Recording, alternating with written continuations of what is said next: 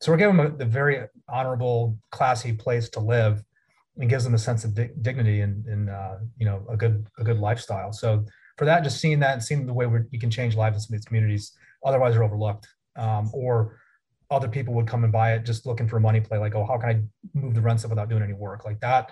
That's the kind of stuff that boils my blood. So we actually want to go and do the right thing and make them Absolutely. nice places and make make them decent. You know. You know, at the end of the day, everybody is entitled to a dignified place for their head to hit the pillow at night, and you know, we're trying to put that out there. How do you how do you do that the most cost effective way? Welcome to Invest for the Win, where we discuss strategies to win at the game of private investing. Whether you're a novice or a seasoned investor, tune in to hear experts break down complex topics and reveal emerging trends in private investing. Head over to investforthewin.com to find links to these episodes and additional content. Position yourself to invest for the win. Hosted by the founders of FTW Investments, Logan Freeman, Corey Tuck, and Parker Webb. On today's show, we have Mark Shuler and Joshua Welch of Three Pillars Capital Group and SGRE Investments. Today, we're talking about multifamily investing, how to stay prudent in your underwriting during periods of time where it's difficult to do that, how to stay relevant, how to continue to find opportunities, how to execute business plans, what it takes to do all of that and create returns for your investors. Fantastic episode today. Mark's got over 35 years of experience. It was just a plethora of knowledge. We even talked about the Fed, the economy, and some predictions as well. So stay tuned uh, till the end because there were some really good nuggets in this episode. Thanks for joining another episode of the Invest for the Win podcast. On today's show, we have Mark Shuler of SGRE Investments and Joshua Welch of Three Pillars Capital Group. And we're talking all things real estate investing, development, the current market. There's going to be some great nuggets coming out of this conversation today. Let me give you some background. Mark is a licensed architect in the states of Washington and Texas with more than 35 years of professional experience as an architect, engineer, business owner, and real estate investor. He's amassed a portfolio of over 500 projects in more than 15 states, which is just incredible. Josh Welch is the CEO and founder of Three Pillars Capital Group, a Houston based real estate private equity firm, and Greenline Apartment Management, which I got some questions uh, for you on that because we started our property management company earlier this year. TPCG purchases and renovates value add multifamily investment properties targeting workforce demographic, very similar to things that we've talked a lot about here on the show, guys. So uh, I'm really excited to dive into some good questions today. But before we do that, uh, Mark, if you could just start us off. You know, I provided just a brief overview of who you are and some of your experience, but maybe tell us through your eyes how you got started you know, not as an architect per se, but more in the investing space. I'd love to hear that story. Yeah, thanks. Um, yeah, I am an architect, uh, one of those idiot savant kids who just kind of knew exactly what he was going to do with his life from the age of like probably six onwards. And um, and I did that for a long time. Um, I have designed, you know, like I said, over 500 projects. Uh, along the way, I worked with a lot of developers. I've designed a lot of large apartment buildings. I live in Seattle, dense urban area. And uh, the way apartments go up here is they tend to be apartment blocks rather than um, the garden style that you see in some of the uh, you know Gulf states like where we invest. Um, and so, and the regulatory environment here is just off the hook. I mean, it is very, very complicated to put one of these up. Um, typically, if you're going to develop a deal like that, it's going to be three to five years, probably two to three years just on design, engineering, and entitlement. Yeah. And then, uh, you know, figure an 18 month build and probably 12 months of lease up. So, um, very long kind of time frame for one of these deals. Just having done enough of them, I got really curious about kind of the front end of the process. You know, as an architect, I probably come in half to two thirds of the way into the deal sure. cycle you know, and I'm just a hired gun. I, you know, I get hired to do a specific task and see it through to the end. You know, I'm working insane hours, but uh, you know, relatively speaking, I'm not making the kind of coin the developers are. And I quickly figured out, you know, I want to be doing what that guy's doing. Sure. I'm smarter than him, and I've got the background for it. And uh, you know, it just, you know, just what it, I'm a serial entrepreneur. I just knew that's the direction I wanted to go in. So back in 2002, I actually went back to school and uh, got an advanced degree from the UW, UW, UW, University of Washington Foster School of Business, um, a degree in uh, commercial real estate development. And, uh, you know, it took me a while to get going, but uh, by about 2013, 14, I hit the ground running. And I've been doing deals ever since. I think I've done uh, 14, 15, 16 syndications, something like that. Um, just gets in your uh, every fiber of your DNA. And I just am a deal junkie now. So partner with Josh on a lot of those. So let me uh, let Josh take over. Yeah, one question really quickly on that front. You said yes, there is the opportunity for the developers to make that coin, but one thing you and I have talked a lot about is you also uh, you know expose yourself to a lot more risk. Oh too. yeah, and so. Yeah. Um, you, you need to be compensated for that, surely. But one of the questions I've got here lined up for us today is talking about different risks on these on these projects. So, Josh, take us away, man. How'd you get started, man, in this business? And um, maybe what was that pivotal moment that led you here?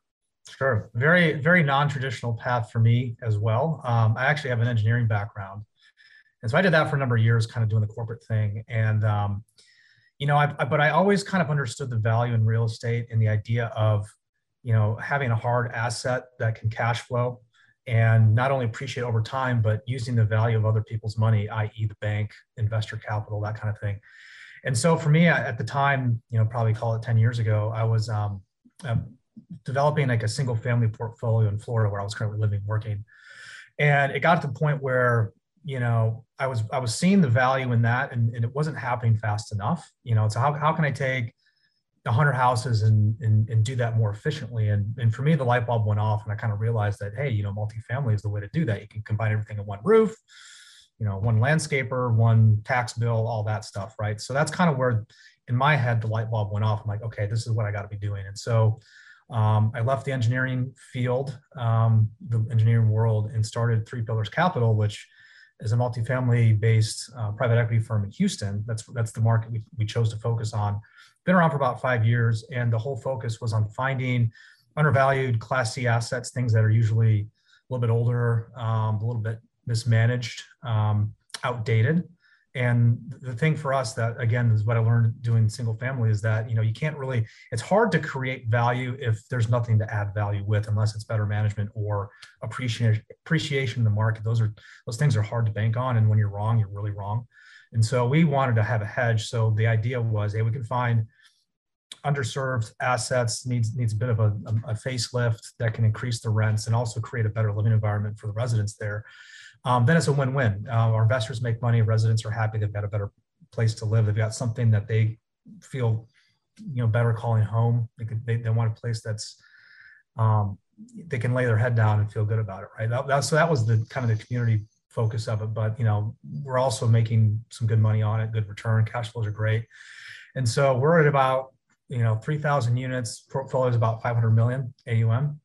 So we're doing quite well. We have our own in-house uh, property management company. I'm sure you got questions to ask me on that, but that was kind of born out of the necessity, really. We, we've, we found that many third-party managers are just really not good at their job and we can do a lot better because we care because it's our product, you know, it's our asset, right? So we decided to form a company around that and create our own process procedure in the whole nine yards. So I think that's so important. I mean, we've had to do the same exact thing, and especially you know getting started with uh, smaller scattered site multifamily. There's really not really solid property management businesses set up for that. You can find a lot of single family home uh, property management companies that will say, "Hey, I can I can do that," and uh, beware. You know, if they're if you're their first client that's taking on smaller uh, scattered site multifamily, that's uh, that can be a recipe for disaster. And so we found very similar uh, kind of findings in regards to management. And um, there are better, I think, um, you know, groups. If you're looking at 150 units and above, there's there's typically better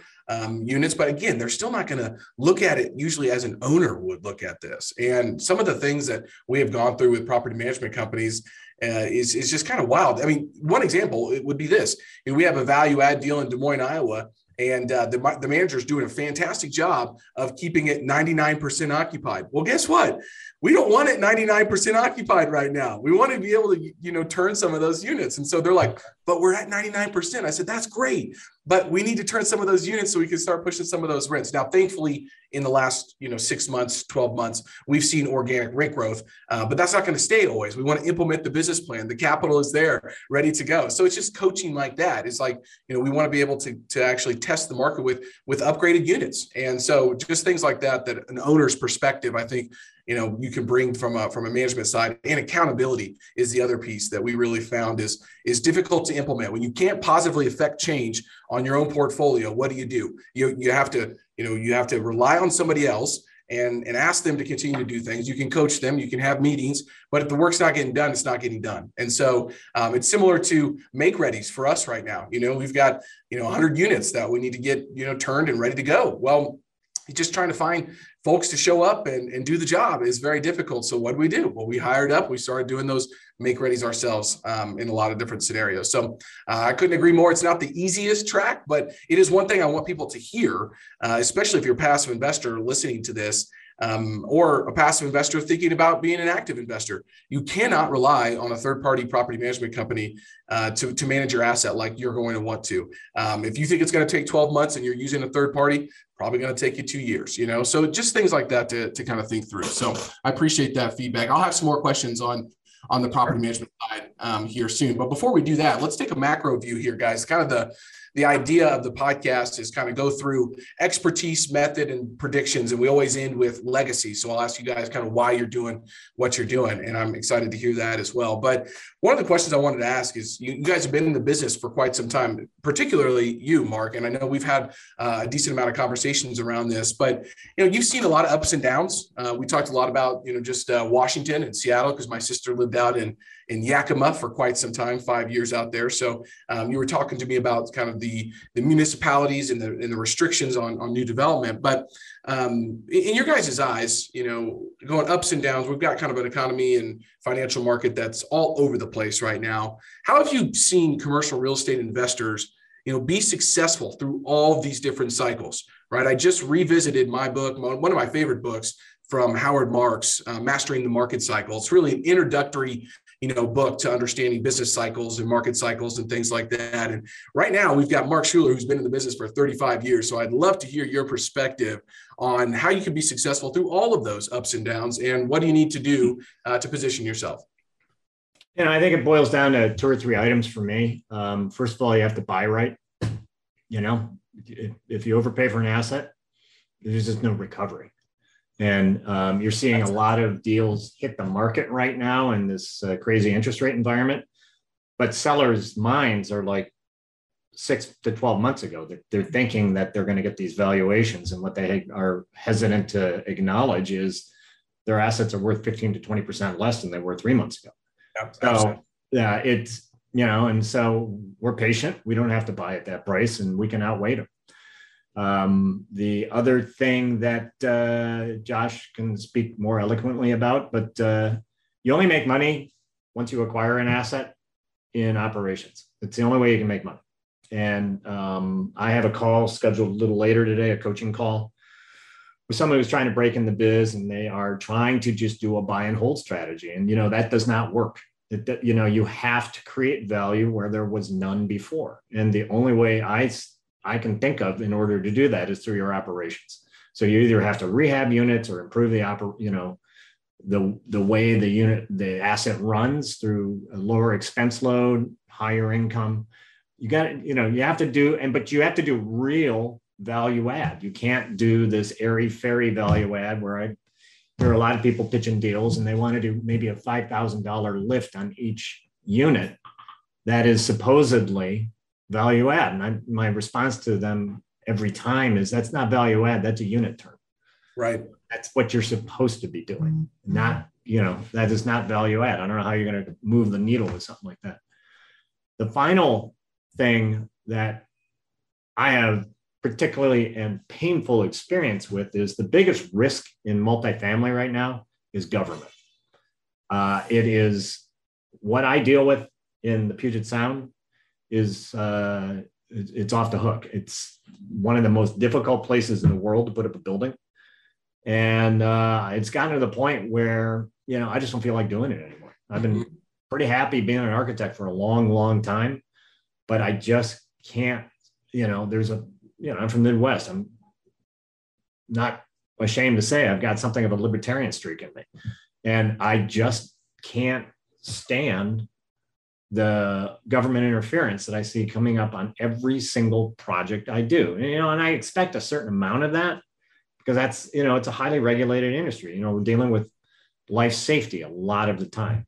Right. A lot of what I'm dealing with is not even close to being life safety, it's politics. And so, um, you know, uh, I think if you remain cognizant of all three of those items, uh, you can, you know, the rest of it falls into place. I mean, underwriting, you got to have some underwriting skills and make sure that, uh, you know, you're not overpaying for your asset.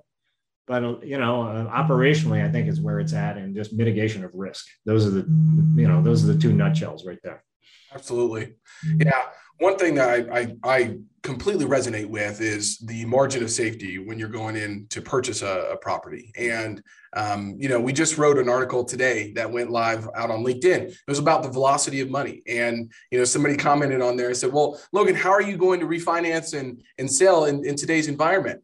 It's not our job to to think about the market timing it's our job to force value and if we have to hold we have to hold with a better asset and we can do it later down the road but you have to be able to be uh, in a position to add value to a property, you know, $12,000 a unit, $15,000 a unit, $20,000 a unit, and really change the cosmetic, you know, and branding of a multifamily property. So Josh, did you have anything to, to add around that just in regards yeah, to? Just a couple of points. I mean, Mark really made it difficult for me to add anything. Thanks, Mark.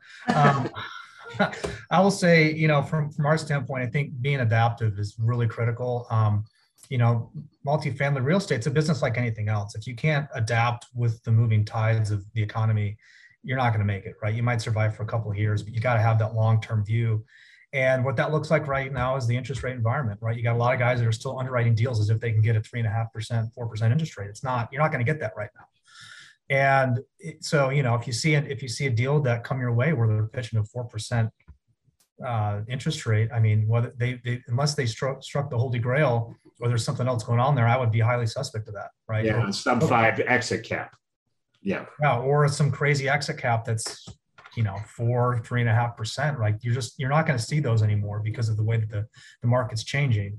Um, so you got to be adaptive. The other thing is you got to really know your numbers, right? I've seen a lot of um, recent deals, kind of right around when the rates started going up, and you still had guys they were touting, you know, 20% IRR. It still can be done, but they were also going after rent targets that were out of this world. Like if you just did a simple market survey, you'd find out that even with the Taj Mahal renovation, you wouldn't be getting that rent because the market can't support it. Maybe a few years from now it can, but if you're using the data at hand, you can't you can't get those. So now you're having, like Mark was alluding to, you're getting some people that paid these ridiculous prices that had kind of wishy-washy underwriting, saying, "Yep, I'm going to get these rents that are 50% higher." Great. Well, can you actually do it? And the data is not supporting that. So um, so he's, he's got to really know your numbers, know your market. Anybody can do an underwriting with you know a day or two of training, but to really know what can the market support, where can I push these, and for how much work do I have to do to push the rents here? That's that's most of the money right there.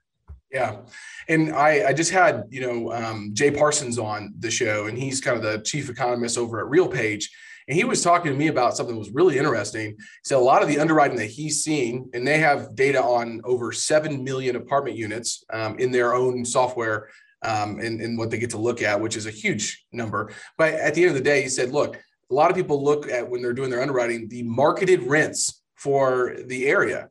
And a lot of folks are at 99% occupied. They're just marketing these rents that might be 30, 40, 50% higher than what they're currently getting just to see if they can get it.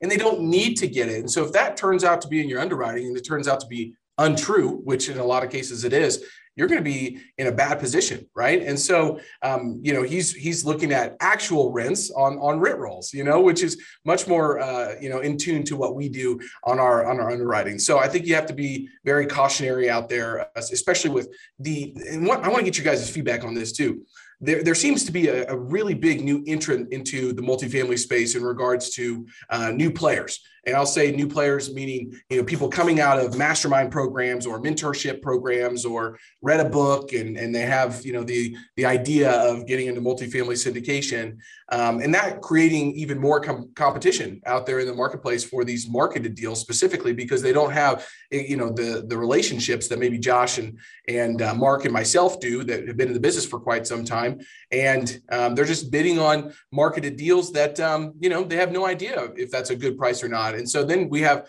you know price discovery is very difficult right now. And so if you don't know your numbers like Josh was mentioning the intrinsic value of a property and what it actually can do you can put yourself in a bad position. So um, I think there's that. And there's also you know uh, the, there's larger funds and private equity companies that have made big bets into multifamily as well, which is also causing a lot of capital. Peter Linneman, uh, one of my favorite economists and somebody that I follow very closely, um, doesn't always look at just interest rates and cap rates moving in lockstep. He looks at capital flows as a percentage of new mortgage uh, debt being generated as a percentage of GDP, and that's at all-time highs. You know, and so uh, it's still at all-time highs, and so that means there's a lot of capital chasing these deals. Does that change in the in the current uh, environment? Maybe but that capital needs to be deployed. And if it's already raised, it's already raised and it's sitting in these funds. It needs to be deployed, which is still pushing down, I think, yields on on properties. Any thoughts on that, guys?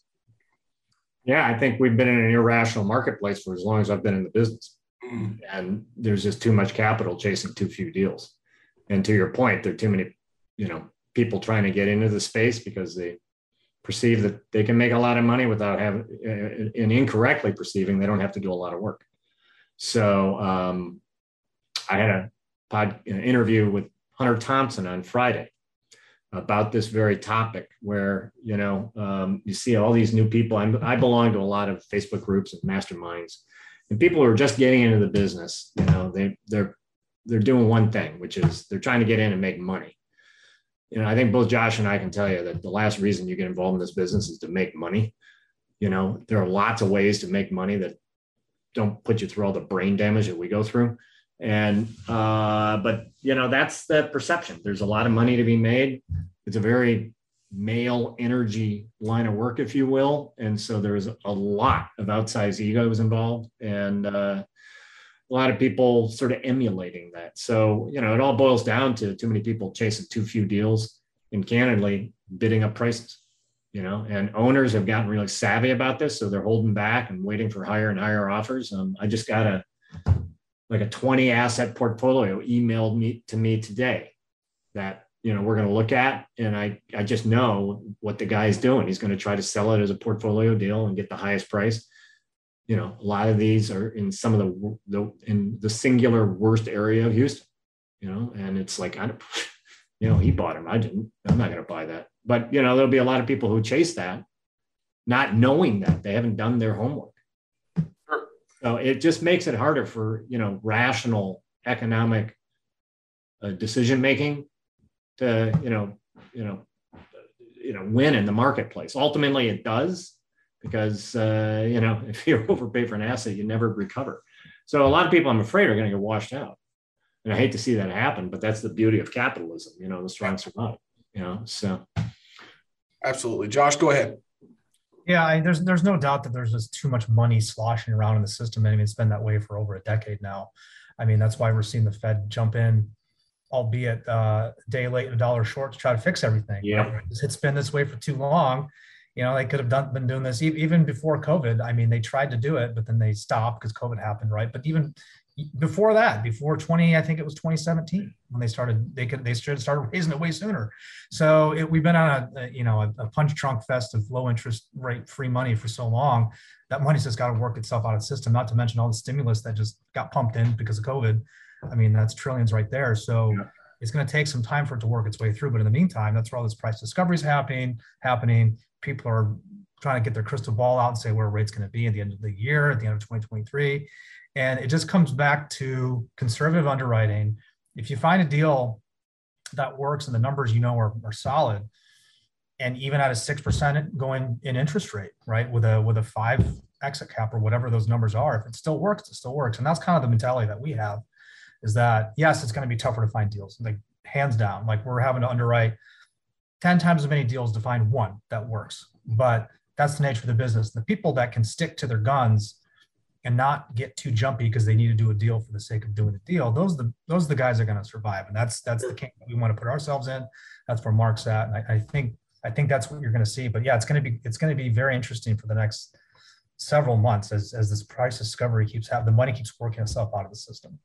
You know, if I can add you know, one follow up to that, um, earlier I said the biggest risk in this business is government, and you know the follow up what Josh was saying about the Fed and the you know the intermingling of politics and the Fed is off the hook, and I think the Fed learned through the 2008 and 9 meltdown that they can like manipulate the economy and keep it going forward uh, you know, business cycles are a natural phenomenon. What goes up must come down. And, you know, it looks like a sine wave. We have been on a, a long expansion cycle for, you know, a decade or more that, uh, you know, we need to let some of the air out of the balloon to decompress kind of the cap rate compression that we've seen. I mean, I, when I got into business, I mean, you could find a six, seven cap deal all day long now I'm going down the back roads of Georgia at a dead end and a, you know, up against a river, which is an obvious, you know, meth house. And it's a sub five cap deal. You know, I mean, it's just like, come on, this is ridiculous. So um, I worry quite a bit about the intermingling of politics and the Federal Reserve and the way it's trying to control the economy. Um, is and now we're coming into an election cycle. You know what the hell's going to go on in the next two years? So um, I, I I agree with Josh. I think the Fed waited too long and, and did too little initially, and now they're having to do shock value to kind of slow down this economy. Um, hopefully, it works. Hopefully, it doesn't last too long. Hopefully, we can get back to business. Yeah, last couple years seems like the Fed has been a little bit um, a little bit uh, confused as what their mandate was been has been and and has been forever, which you know is price stability and um, you know jobs, making sure jobs are available and low employ- unemployment. So the number one job of the Fed is to make sure they keep inflation under control. That's right. And when you put the economy on a five trillion dollar sugar buzz, you've got too much money slashing around in the system you know, and they exactly. monitor M2, which is the you know size of the money pool in the system, and it just got out of control, in my opinion. You know, I'm not an economist, but boy, we are seeing some consequences of that right now. I mean, not entirely, you know, the supply chain problems, this pandemic, a hot war in Europe. I mean, it all contributes. But you know, I do, you know, I do think we've got to rein in, in the money supply. Yeah. So that lends me to a question: What do you do right now as commercial real estate investors, as private equity sponsors and fund managers um, and investors. What do you do? Do you develop in today's market? Do you stick to your guns and just be patient? Do you wait till the next buying opportunity? What what is it that you guys are doing to stay relevant right now? I'm taking the approach, and I'll just tell you guys that um, you know we're just getting ready. You know, still trying to find opportunities definitely are not uh, we've only purchased one multifamily deal all year which is is tough but it, it is what it is you know and we were able to lock in interest rate debt 10 year fix at 3.6% on that deal. So it made a lot of sense for us.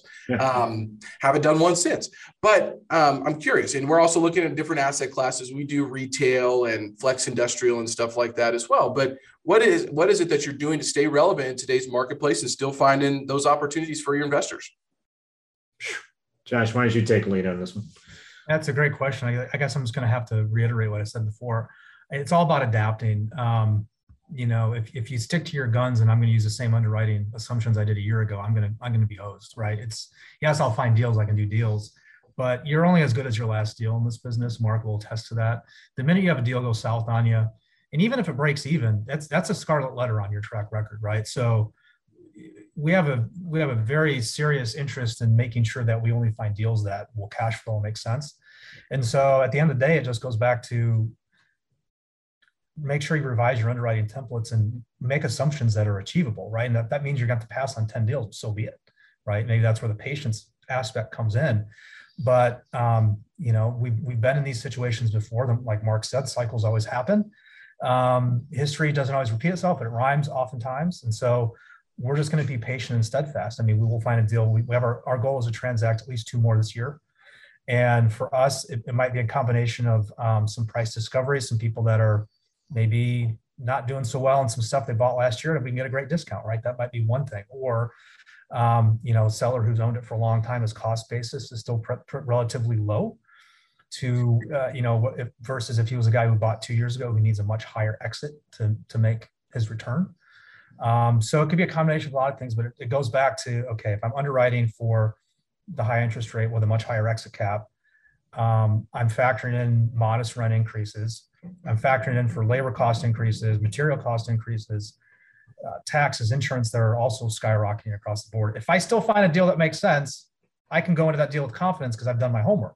But if I don't have confidence in any one of those numbers, I should I should either wait for more for the dust to settle and, until I have clarity on those numbers and just not do the deal. So, I mean, for us, we're still we're still green light, but you know, again, ten times as many deals as before.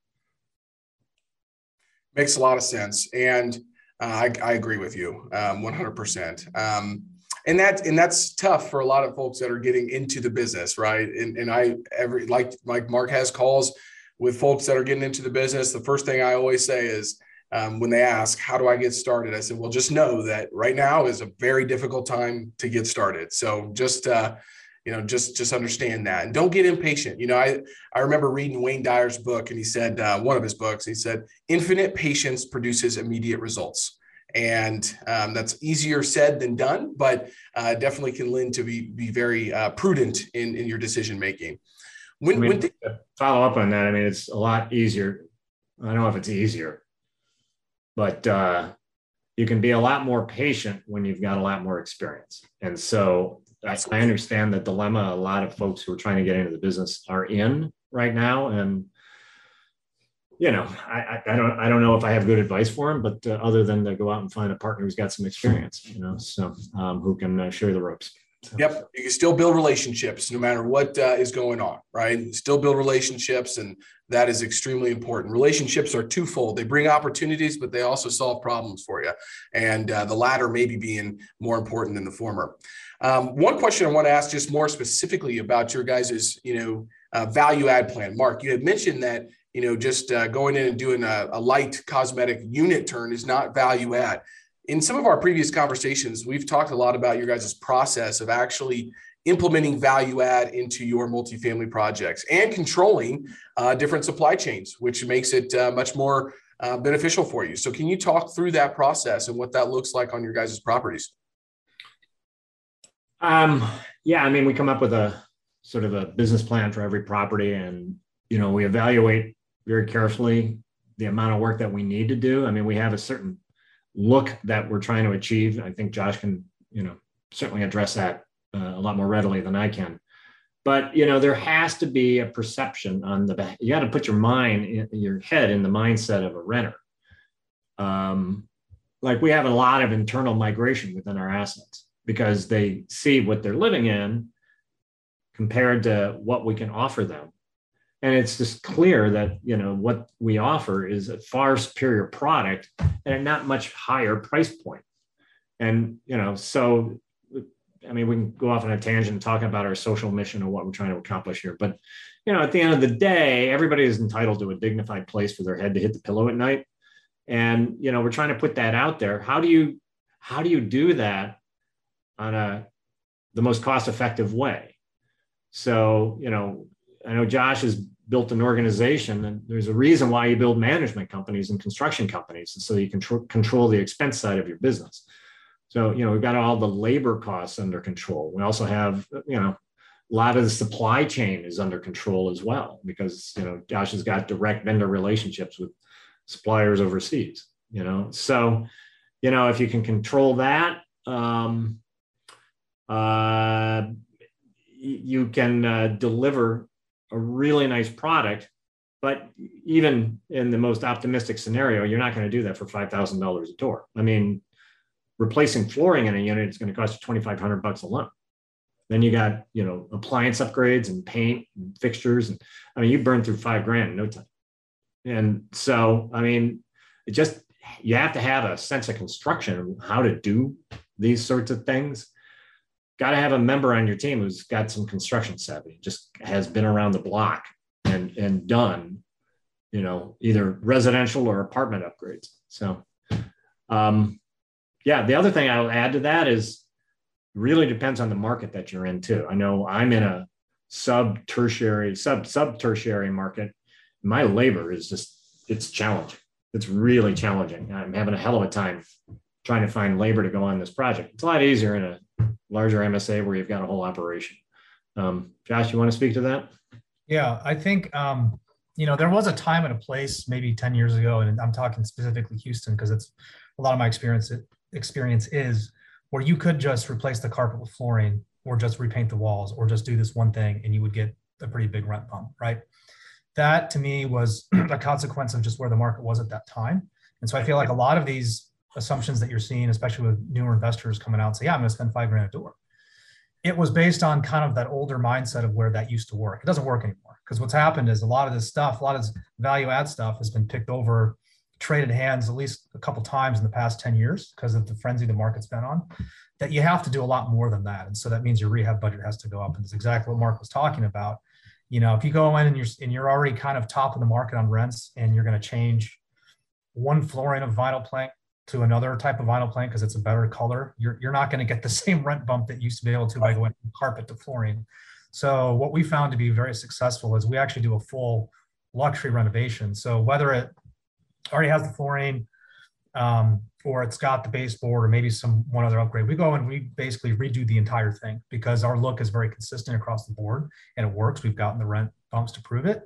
And so for us, by having a consistent look, it's standardized, there's a process behind it.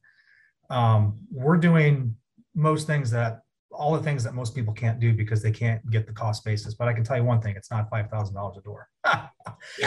it's a lot higher than that, but you know, we've, we've gotten the rent bumps to, to prove it. So we'd rather go overboard and give the luxury look and know that we're going to have a darn good chance of getting the rents we need than by risking it by doing one thing that used to work doesn't really work anymore so we, we kind of go overboard with with our renovation any um, just with uh, crazy rent increases that we've seen organically happening uh, through the united states uh, kansas city about 7.2% i think nationally yeah. over 17% um, have you guys taken a step back on any of those renovations and just tested to see what you can get by doing less, or what is your methodology around that? You know, what you're describing is the rising tide raises all ships phenomenon. I don't do business that way. You know, I, that's not value add. And you are betting on forces that are well out of your control. And if you bet wrong, you're hosed. And sure. I'm not, and I don't like giving up that kind of control personally. Also, I'm not willing to risk it in my investors' money on, you know, a gamble on, I'm betting on the come. You know, it's it's not a sustainable business model. And so, I mean, people want to do that, go knock your brains out, but I'm not going to do that.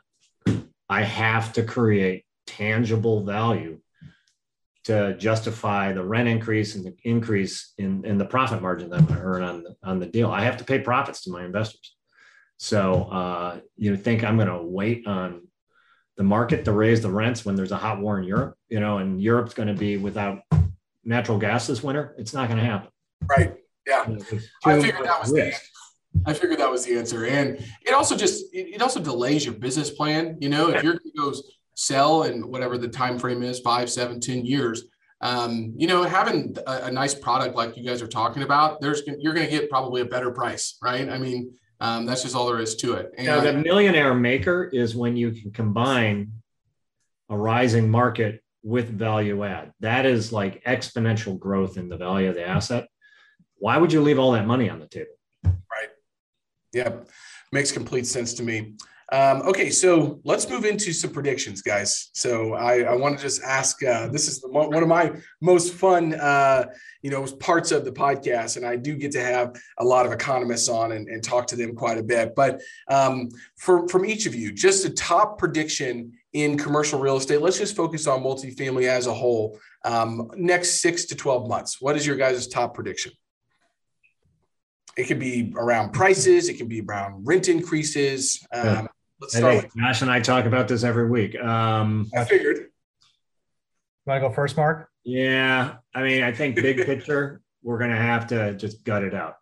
The next six months, you're going to see I think there's going to be carnage next week when the the Fed meets again and raises rates. Uh, you know, the bet is is it going to be three quarters or a full point? And you know, Canada three weeks ago, I think, raised it a full point. You know, giving you know precedent to the Fed. So I think they're going to raise it a point, and uh, that is a real shock to the system. It is also an act of desperation, and uh, the last thing free market economies like to see is uncertainty. And boy, you are really seeing a conveyance of uncertainty there. So I just think it's going to go gonzo, gonzo nutsoid here for the next month or two, and then it'll settle down. And I don't know if you look at Chatham reports, but uh, you know, I, I, think sometimes those guys are a little rosily optimistic. But uh, you know, it's gonna like start settling down, and by first quarter of next year, I think it's going to be you know, you're not going to see all this turmoil in the marketplace, you know, and then from there, we just have to squeeze the inflation out of the marketplace. I, I you know, that's just going to take time. So I think, you know, one to two years we're looking at this and it was unnecessary in my opinion. So, um, I don't know. What do you think, Josh? Yeah, I, I think the next six months is price discovery. I think nobody really knows where, how far things can go. My, my guess is going to be maybe 10 to 15% of a pullback on, on assets. Yep. Um, but it could go further if the Fed decides to keep their foot on the gas pedal, because that's what everybody's looking at, then they could go fur- they could go down even further. Um, but 10 to 15 is where I would peg it at. I think from the moment that anybody has clarity the Fed is going to stop raising rates, then I think there'll be another period of is that really real? Is it is it yeah. true? I'll, I'll, give another six months of the Fed not doing anything for people to believe that they're done, and yeah. then things would probably start to get better. So I would say 10 to 15 percent pullback. Probably give it a year. From that point, you could expect to see cap rate compression again, but I think you're going to have slight expansion in the meantime. I don't think it's going to be a crash like it was pre 2008. It's not the same set of dynamics that's causing yeah. this time. So there will be some cooling off, but it's not going to be panic mode or run for the exits. I think there'll be more pressure in the stock market uh, probably to the end of the year, and then we should see probably a bottom by the end of the year. But that's again, if you're asking for your pure prediction, that's my guess. Yeah, we're not going to see the big short. I can tell you that. Yeah. So with that prediction, there comes probably some opportunities, right? Lots of folks maybe that have their debt maturing in the next, you know, year uh, or so. What are they going to do? And I don't think it's going to be a, a huge opportunity. I think it's going to be fragmented, but folks like yourselves and myself that have boots on the ground, they're going to find opportunities. Um, I really do believe that. And I also believe a lot of folks who bought at the last 12 months, maybe 24 months, um, may find themselves in a position that um, they're not getting those rent increases and um, some debt covenants may not be uh, fulfilled. So there might be some opportunities there as well. So uh, I, I, don't know. It'll be interesting to see. Um, I think multifamily is a huge uh, opportunity um, just from a macro standpoint, and I have I am uh, very bullish on multifamily. I, I'm really excited about. Uh, the future of it, but um, these these kind of short blips that we have to go through and navigate can can kind of cloud the water. And, and follow up on what you said, Logan. You know, um, this is the third major economic event we have had in the last 12 or 14 years. Mm-hmm. For five to six of those years, housing production has been taken offline. I was just reading reports yesterday about the complete collapse of housing, you know, single family housing production that's going on right now. Absolutely. And, you know, we are as a nation millions and millions of units of housing behind schedule. That's why you're seeing the price of housing skyball everywhere. There's, there's just not enough supply to meet all the demand. I mean, just because you know the economy melted down, you know, three times doesn't mean household formation stopped and people stopped having kids. You know, so if you look at the production of housing and compare that to population growth in the country, you're seeing a divergence of the curves. And that's just putting upward pressure uh, pricing pressure on housing units. All of those people who can't afford a house, they got to be renters. Well, guess what? The regulatory environment nationwide is robust. It's harder to build apartments than it was 10, 15 years ago. Right. Dirt is a lot more expensive. Um, the green initiatives, I can tell you what it cost me to meet the current code for a house, it's astronomical. And so it, it's, it's all just getting more expensive, which is tamping down the production of housing nationwide. I don't know where we're going to end up out of all of this. What I can tell you is um, housing affordability is, you know, outside the reach of a lot of folks in this country. And I'm worried about that. I mean, that's a recipe for revolution. So um, I'm not a you know naysayer or you know I'm, I'm not I, am not predicting that, but you know a lot of people are dissatisfied that they can't achieve a house. They can't buy you know pursue the American dream. If you don't have that in this country, what do you got? Mm-hmm. Yeah, I mean, Ray Dalio talked about that quite a bit uh, with the changing world order. So I appreciate that, uh, guys. It's never an easy question, but it's always a fun one to go through, and I appreciate your insights. Uh, let's let's wrap this up, guys. What inspires you? Uh, Mark, I heard you just about to mention it earlier, but why do you guys do what you do? Let's start with Mark. Well, you know, I do it for three or four reasons. One, I'm just a serial entrepreneur. Um, I am not wired to work in a large corporate environment. Never have been. Never have done it. Never wanted to do it. You know, um, so I enjoy getting into the mix quite a bit. I like being the quarterback. Um, and uh, that's what you got to, you know, the guys are real successful in this business. I mean, I, to a person, they'll all tell you the same thing. And, you know, they love the, the, the beauty of the game. So I enjoy it from that perspective. Um, I have my social mission that, you know, I wrote my essay at architecture school 45 years ago, whenever it was about affordable housing. And, you know, so I finally am doing what I wanted to do 45 years ago. And I feel good about it. And I, and I enjoy it. I get up every morning and I can't wait to slay the dragon, you know? So there's that aspect, you know, and then, you know, I've got five grandkids now, you know, that's the legacy I'm trying to build.